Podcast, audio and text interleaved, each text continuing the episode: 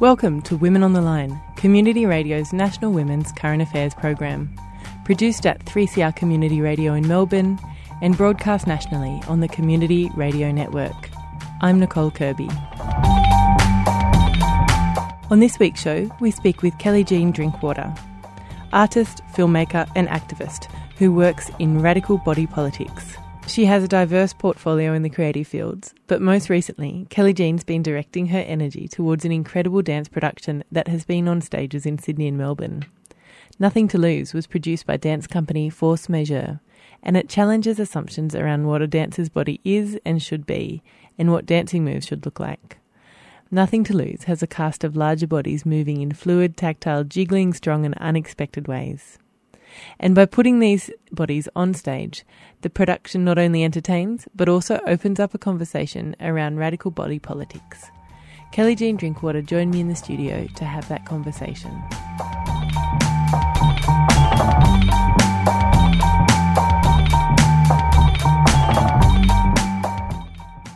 I actually want to first begin the conversation by asking about language. What Yeah. language is good to use when we're talking about this? Is is it okay to say fat? Is that a term that you like or are comfortable with or not? Or Yeah, it's a really good place to start, and, and quite often the place we do start when we talk about radical body politics, because the word fat is a very powerful little word, and it has a lot of impact, and um, it has a lot of.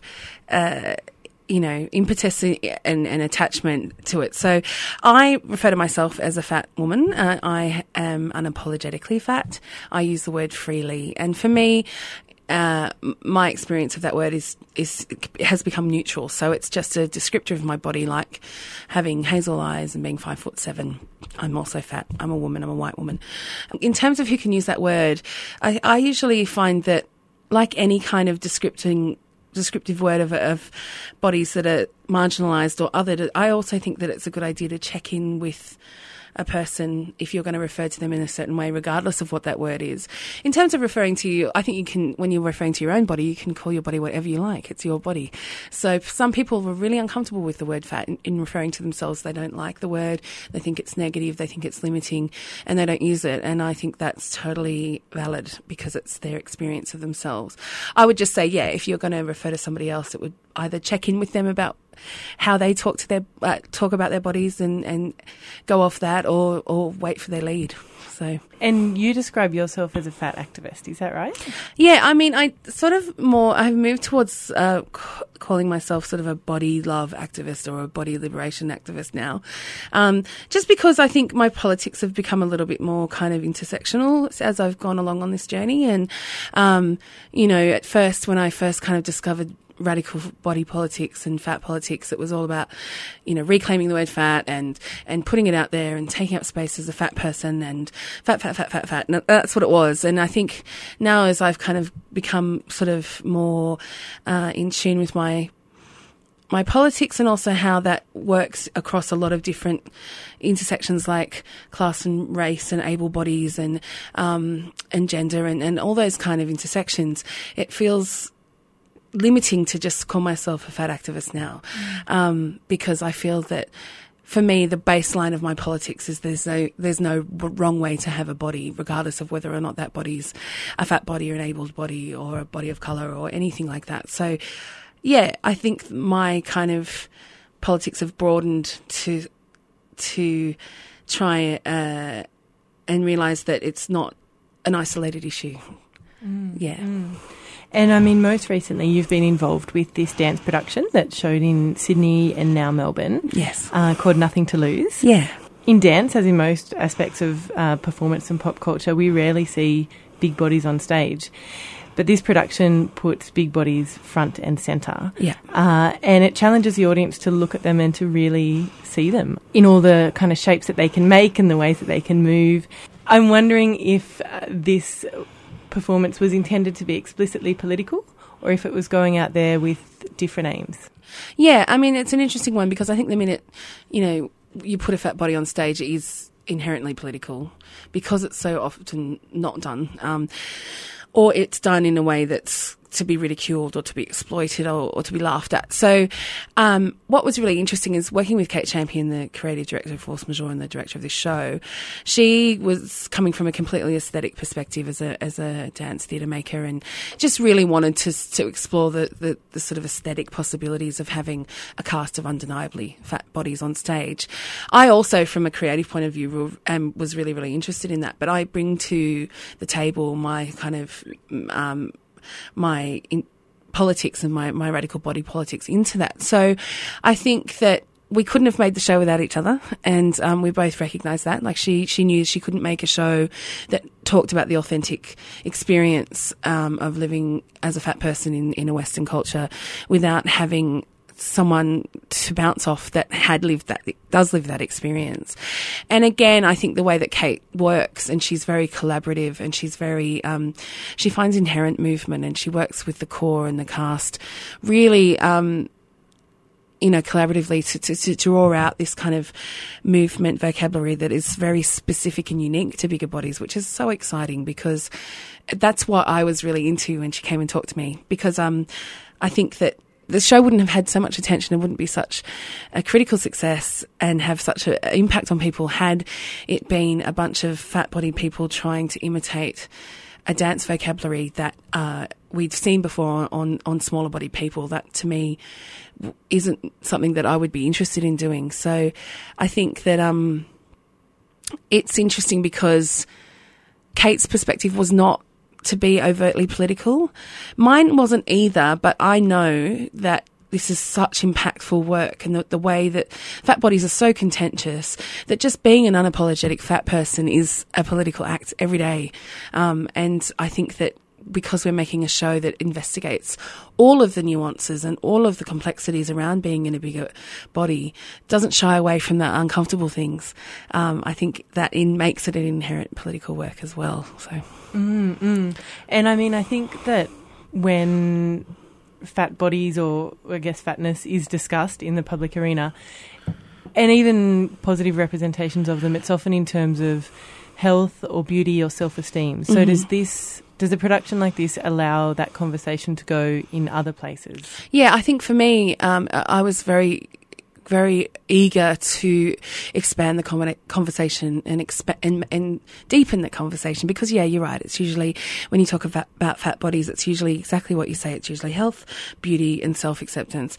Um, and although those are interesting and valid points to make in terms of size, there's also, um, you know, there's so much more to us as human beings than just a group of people that are, uh, are, trying to attain these ideas of what health is or what beauty is. And, and, and I feel like you know, there's a whole lot of uh, of intricacies to us as humans that uh, is rarely given a voice and rarely given a platform. And we really wanted to explore those in in the show because you know, we're uh, you know, there's a core of seven dancers who all have vastly different relationships to their fat bodies, vastly different ideas around their body politics and what that means, and quite often I think that bigger people are, are, are literally lumped together as having the one relationship to their body. And usually that's one that's a negative one and that we're all desperately trying to be smaller than we are. Whereas you'll see in the show and, and when you meet the cast, it, we're all in incredibly different places with ourselves and,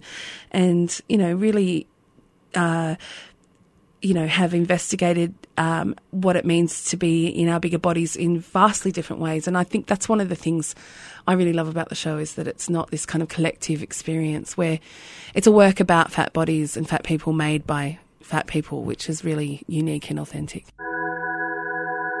Women on the line. What I really love about hearing feedback from the show is that the anticipation, people really didn't know what to expect, and people really weren't quite sure what they were about to sit down and watch. And I think um, there was a lot of talk around that and, and sort of expectation and anticipation around the show.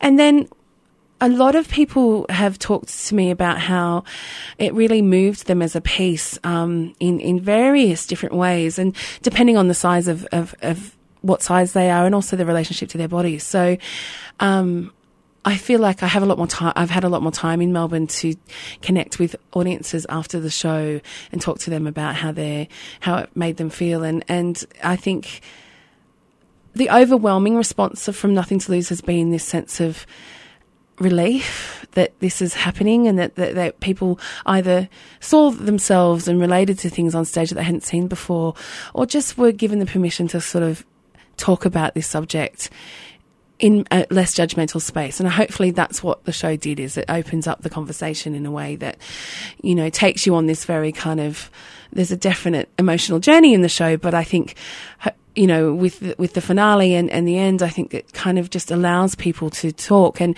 someone said to me the other day that, that you know that there's been a lot of foyer talk since at the uh, after the show, which doesn't tend to happen so much in Melbourne. But people hang around and really are invest, uh, really chatting through their sort of process uh, around their own body politics, which is all I could have ever wanted as a mm. maker. Yeah. Certainly, yeah, and that was certainly the experience when I had when I went to the theatre. That as a group, we were all standing talking for a long time, and a lot of other people were too. Yeah. But to play devil's advocate, yeah, I'm curious that um, it seems to me that the critical people who may or may not actually go and see the the production would say that you know being overweight has ne- negative health repercussions, and so to I guess celebrate um, bodies in this way shouldn't be encouraged. Do you have a, res- a response or a reply to that? Yeah, to um, that sort of line. I mean, I think it's a really interesting. It's an interesting line because, I mean, since when has health become a moral obligation to making art in any way. I mean, you don't tell people with disabilities that they can't be painters, and you don't tell, you know, you don't tell people, you, you don't tell musicians who are blind they can't play music because it's, you know, I don't know. I, a, I don't see size as, as a health issue per se. Um, I think it's complicated. I think the motivations around that um, that the fact that people cannot separate health from size at all is uh, is its own radio show discussion in and of itself. But I think it's a fascinating one that that you know we why regardless of whether or not our bodies are healthy, what why are we why is it so hard for people to understand why we would want to make a work about that? Or a work about experience like a work about bodies who that aren't healthy. Like regardless i don't understand that. Um, and i think that you know, what's really interesting about people that go there with that argument in regards to nothing to lose is here we have um, a group of larger people moving constantly throughout you know, working on a, dance show, moving their bodies for an hour solid, doing two shows a day, doing encores, um, being incredibly physically active within their bigger bodies. So surely the people that are having an issue around um, whether or not we have a right to, to, to perform in our bigger unhealthy bodies should see if anything else, the health benefits of doing a dance show with a bunch of bigger bodies. Do you know what I mean? I just don't understand. I find it very strange, um, very uh, narrowed kind of stubborn view of of what the show could be actually mm, yeah mm, absolutely and yeah. i mean i guess uh, coming back to what you were saying as well there's that expression you know art mirrors life and if art does mirror life then surely we should be seeing a more diverse range of bodies on stage or represented as yeah. well because what we see is a very limited very narrow uh, representation of what bodies should or could look like. Yeah, and what dancing bodies and moving bodies should or could look like. You know, I think, you know, I've one of the, my favourite I mean, I have always loved dance since I was little. It's one of my favorite art forms. And for, you know, the longest time I was just like, you know, what an incredible way to express feeling and emotion and, and embodiment. I've been obsessed with embodiment. And, and yeah, it just made so much sense to me that, you know, dancing is such a prohibitive thing for a bigger body, even if it's socially on a dance floor. You know, you, you, I spent a long time getting over my dance shyness on in a, at a party because of of my size and and feeling like I wasn't able to even move in a safe, friendly space. So, I think the shame that that has eh, the, the shame that we're brought that's brought on to us by society around you know, embodying our size and our difference is so uh, intrinsically linked to how we hold ourselves as human beings and how we move through the world. That's something that I'm really fascinated with about how shaming bodies and um, and stigma uh, impacts how we literally move through the world. And, and I'm really interested in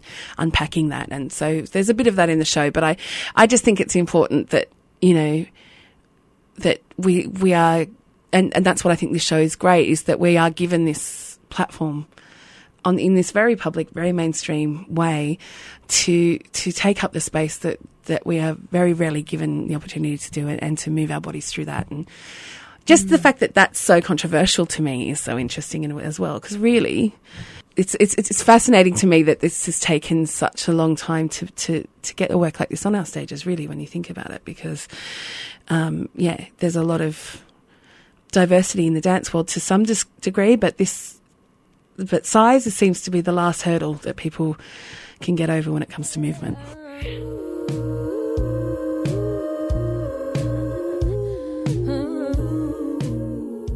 This is Women on the Line, produced in the studios of 3CR Melbourne and broadcast nationally on the Community Radio Network.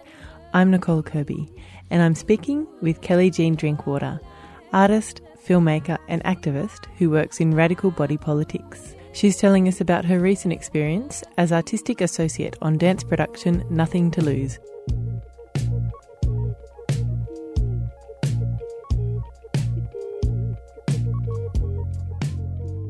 And do you want to tell us a little bit about your life as an activist and a performer?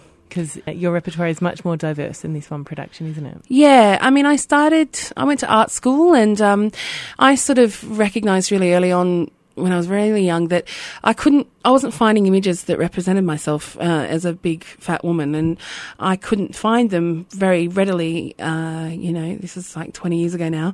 Um, and so I decided to start posing and, and modeling in my own work because I was the biggest woman that I knew. And, uh, you know, I'd seen sort of curvy women or curvy people in things, but, you know, I'm a size 26, so I'm a, a you know, undeniably fat woman.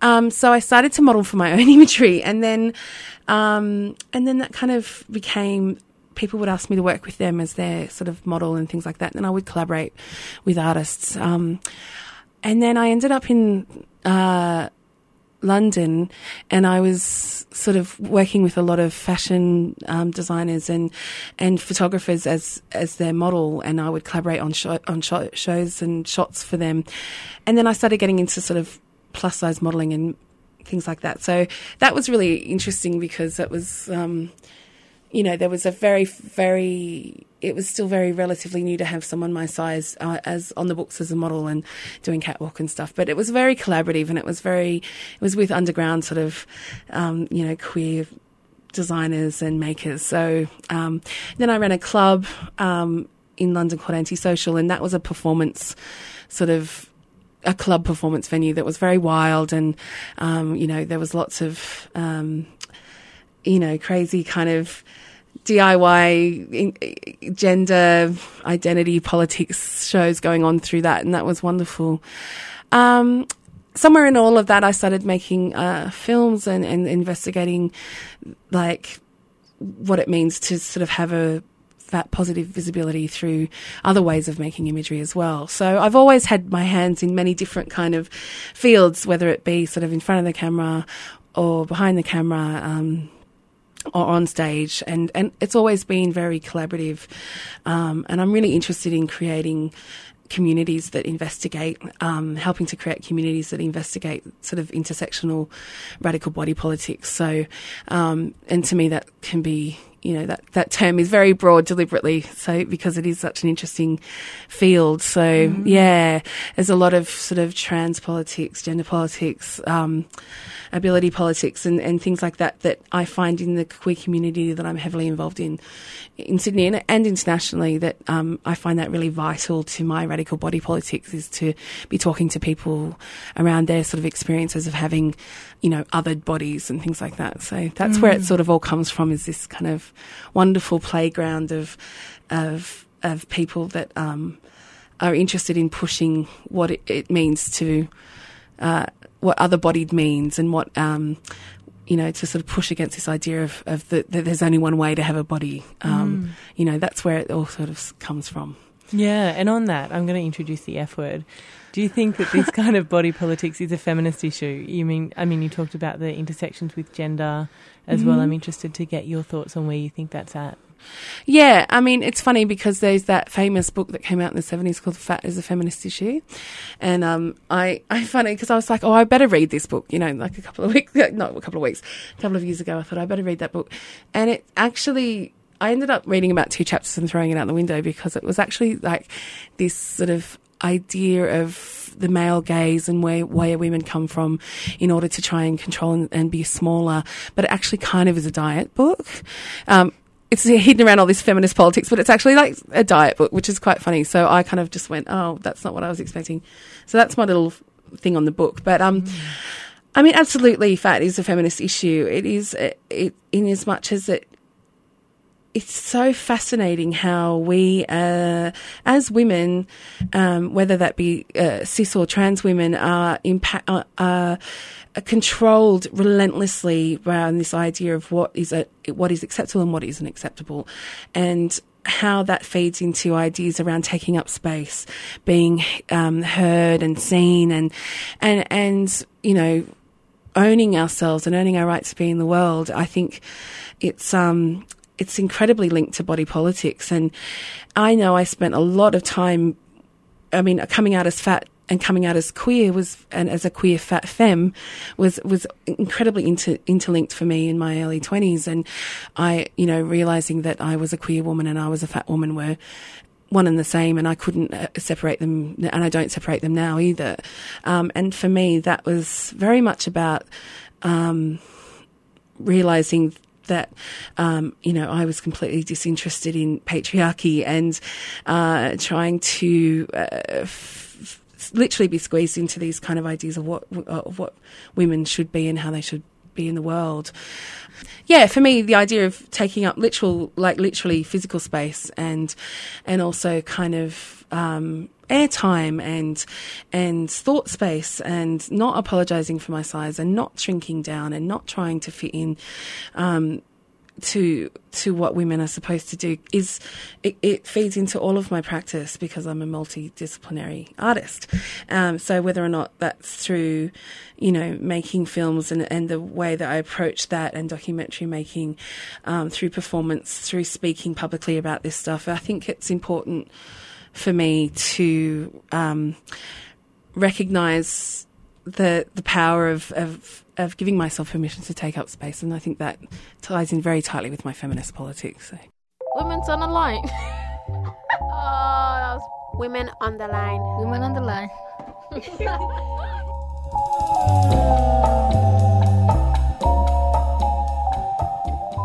it strikes me that the, the shift over time is seems to be relatively slow and that there is so much work still to be done on this issue. Yeah, I mean, I think that, you know, fat politics and fat, fat academia have come along leaps and bounds since fat is a feminist issue in that in, in terms of a theoretical study in an academic space, you know, the states in England have had a long history with investigating kind of fat politics and all of the, the, the intricacies of that.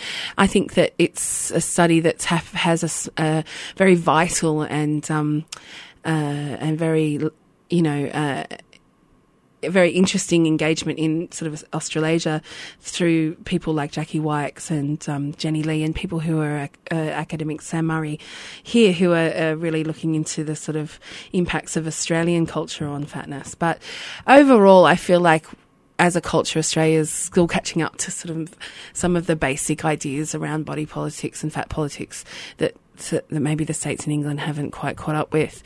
Um, so that's why I think this work has been is such a very radical thing to, to Australian audiences. I wonder if we do get an international tour. I'm, I'm very curious to see how the show performs and the feedback we get from these countries that have had um, a much more baseline awareness around the sort of 101 of fat politics. So it'd be an interesting thing to see. Mm, that is an interesting thing. And I mean, in terms of geography too, it strikes me that the production has shown in the two major metropolitan centres in, you know, really for inner city crowds. Mm-hmm. Uh, and I wonder how different the reception would be if that was to go, if the production was to go to rural and remote yeah. Australia. We're definitely keen on doing a regional tour. I think it would be really important. And I think one of the th- other things about the show that I love is that we cast um, the ensemble, which is the so we have our seven core dancers, and then we have an extra cast of an extra nine performers that we cast from the city that we perform in,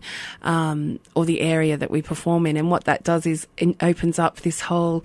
Uh, place of access for, for for people of size who may not have thought of themselves as dancers before to come and audition for a major dance company like Force Majeure and be a part of Nothing to Lose that to me is one of the most exciting parts of this process because, um, you know, we get to engage with local people, talk to them about their experiences, um, and kind of, you know, create a community wherever we play, which is really exciting. So I would love for that to continue on a regional level and see how that sort of um, impacts the show and, and who auditions for the ensemble parts. So hopefully that will happen in the future.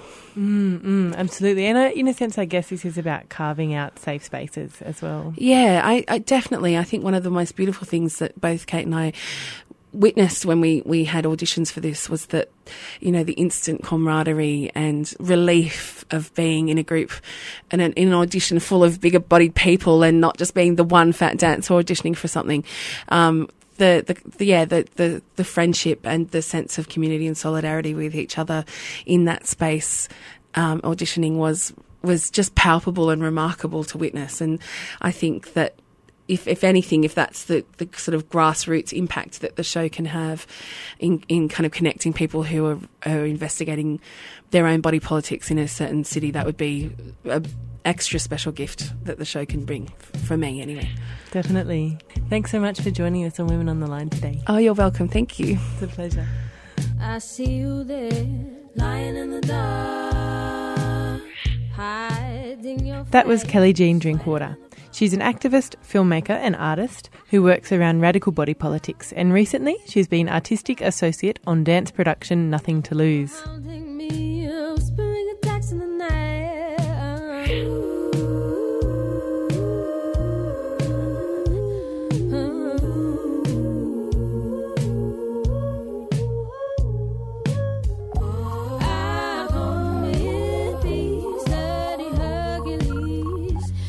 And finally, some spoken word from a local Melbourne based artist, Lana Wolf. This piece is called Leaf. I wanted to be a leaf because, see, I feared being rooted to people and places. And, see, I was terrified of howling winds. I ran away from storms. It seemed pretty poetic to me. But now I know, I know that it takes strength being rooted in place during a cyclone, and I know, I know that there is beauty in standing still as the wind changes, my bending with the winds, but never breaking in, learning to love the rain as much as I love the sun in been able to weather winters and face storms. Now I know, I know that there is beauty in being whole.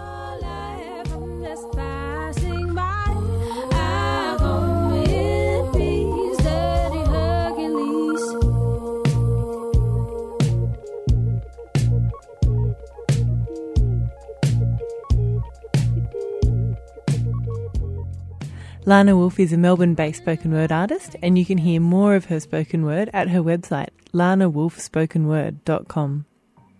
Earlier on the show, you heard from Kelly Jean Drinkwater, Artistic Associate with Nothing to Lose, a dance production that's been showing in Melbourne and Sydney.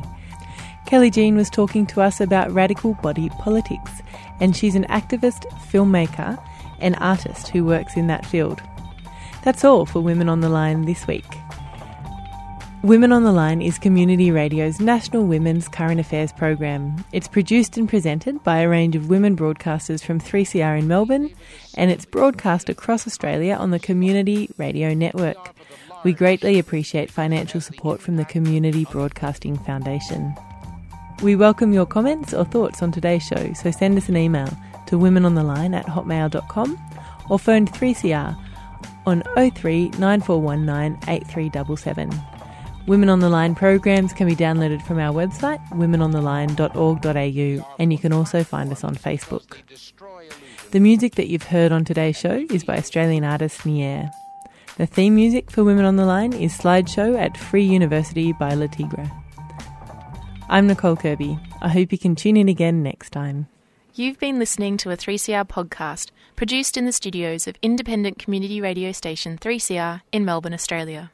For more information, go to allthews.3cr.org.au.